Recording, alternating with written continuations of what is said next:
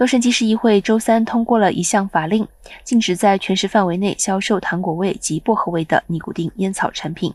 该委员会以十二票对零票通过了这项动议，获得了美国心脏协会和美国肺脏协会等健康非营利机构的赞扬。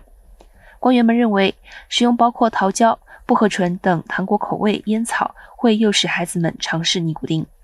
根据美国加州肺脏协会的数据，每五个使用过烟草的青少年中，就有四个是从调味产品开始的。美国心脏协会董事会主席 Richard J. Sherman 博士表示，这类强有力的措施对于降低烟草对青少年和成人的吸引力，以及防止电子烟和新产品使民众对尼古丁上瘾至关重要。